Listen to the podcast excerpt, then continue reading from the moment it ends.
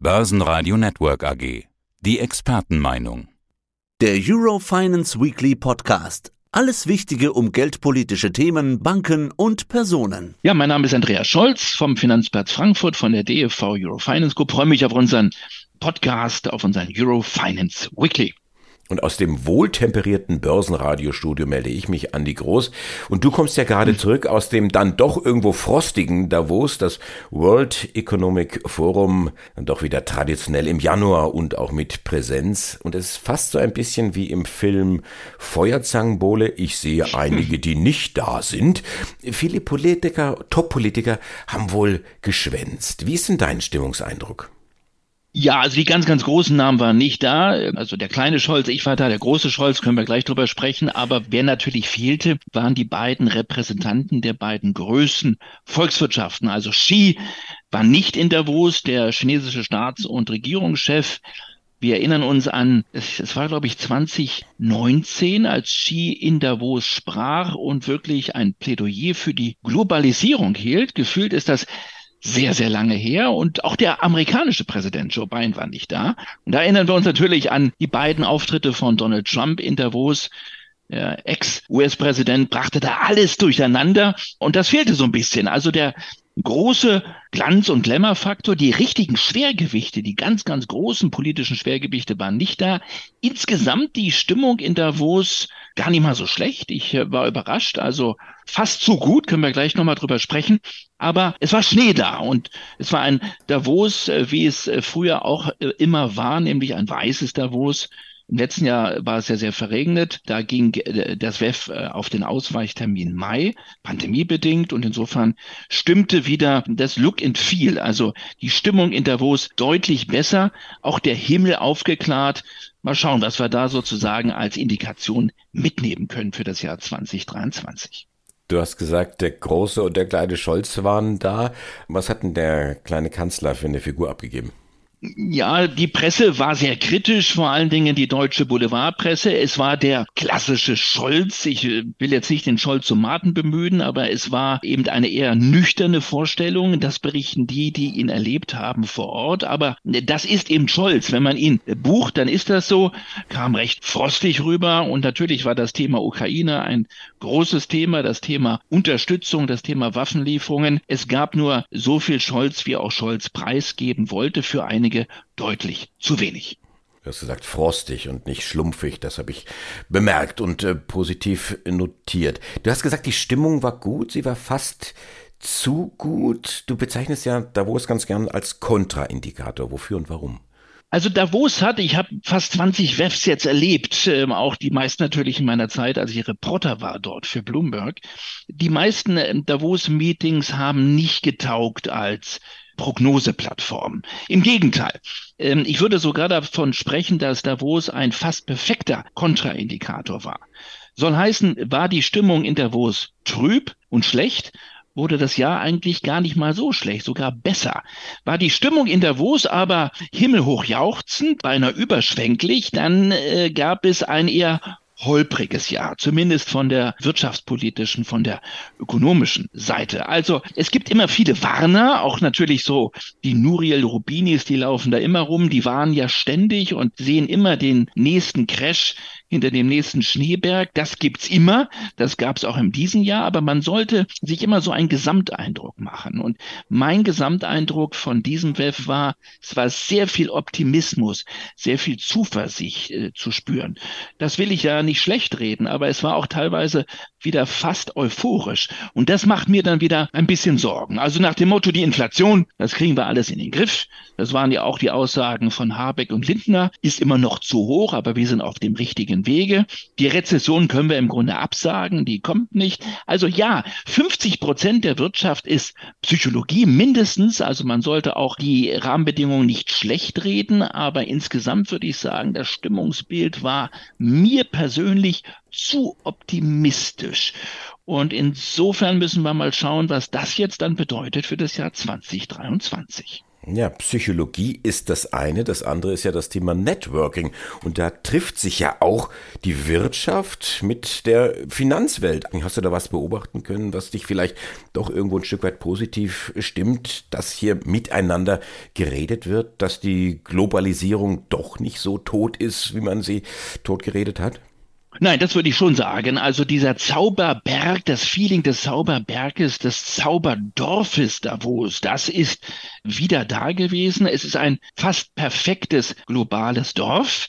Mehr als zweiundfünfzig Staats- und Regierungschefs, auch wenn, wie gesagt, die ganz, ganz Großen fehlten, aber das repräsentiert mehr als neunzig Prozent der Weltgemeinde. tausendsiebenhundert Regierungschefs, alle großen Unternehmen waren da. Ich würde sagen, die von den Fortune fünfhundert waren bestimmt neunzig Prozent da.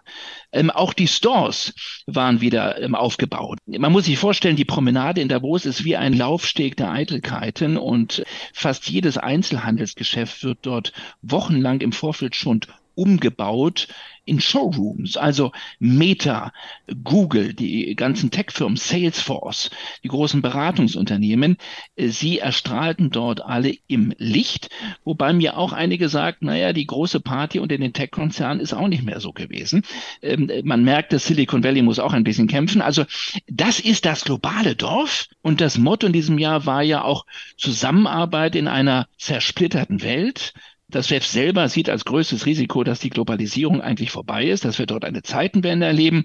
Das kann man so nicht mitnehmen von Davos. Hier äh, trifft man sich auf engstem Raum. Hier kann man sehr viele Reisekosten sparen. Hier trifft sich sozusagen das globale Dorf, die Weltgemeinde.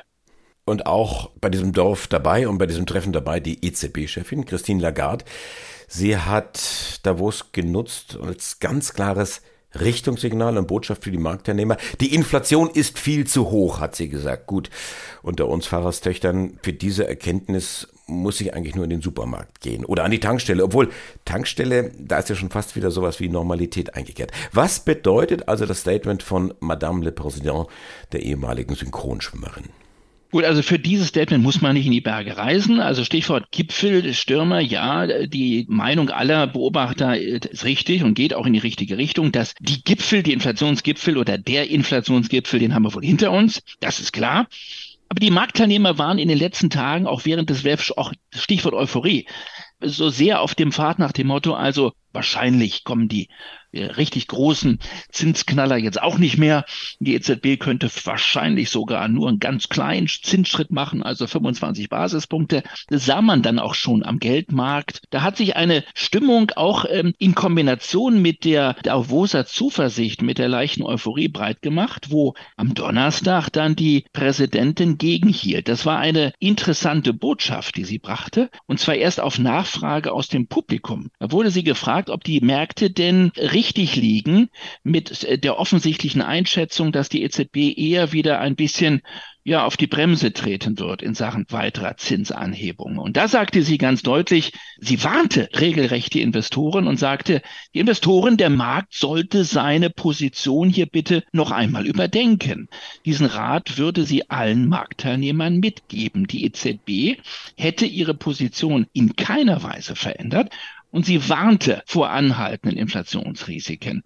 Und das erinnert mich so ein bisschen an Jean-Claude Trichet. Ich habe nochmal nachgeschaut, Andreas. zweitausendsieben, damals war es am siebenundzwanzigsten Januar zweitausendsieben. Ich war auch beim W E F mit dabei. Euphorische Stimmung, sehr große Zuversicht. Und ein gewisser Trichet sagte damals in Davos, ich habe es hier vor mir, das Zitat, "We remain very, very alert. There is no room for complacency."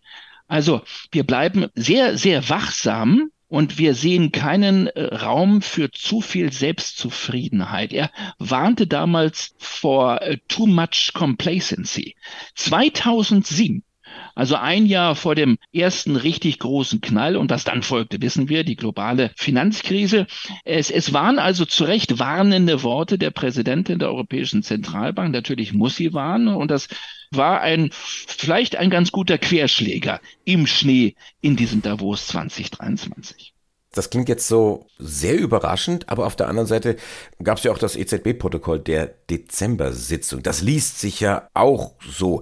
Ganz was anderes kann sie ja da nicht sagen. Was steht denn jetzt genau drin?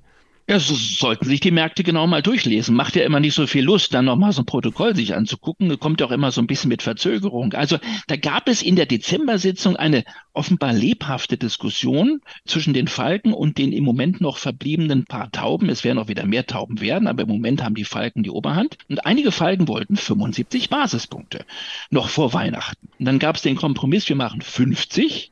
Aber wir werden weitere fünfziger-Schritte machen. Und das hat ja dann auch die Präsidentin auf der Pressekonferenz im Dezember bestätigt. Also hier scheint die Wegrichtung erst einmal weiterhin zu bestehen und klar zu sein. Die E Z B wird mindestens noch einmal um fünfzig Basispunkte anheben. Ich würde sogar sagen, noch zweimal. Und dann kommen noch ein bis zwei kleine Schritte um jeweils fünfundzwanzig Basispunkte. Wer also vor einigen Tagen dachte, das war's jetzt mit den fünfziger-Schritten, höchstens noch mal ein, zwei kleine fünfundzwanziger. Ich glaube, der lag wirklich auf der falschen Schneespur sozusagen. Hier ganz klar, diesem Markteindruck hat die Präsidentin einen Riegel vorgeschoben und das kann man noch mal nachlesen, ganz gut im E Z B-Protokoll. Also das waren schon interessante Botschaften aus dem Davoser Schnee. Der Markt sollte seine Position überdenken. Ein Querschläger im Schnee von Davos. Andreas Scholz, Dankeschön für das Interview und bis zum nächsten Mal. Besten Dank und viele Grüße aus Frankfurt. Tschüss. Das war der Eurofinance Weekly Podcast. Börsenradio Network A G.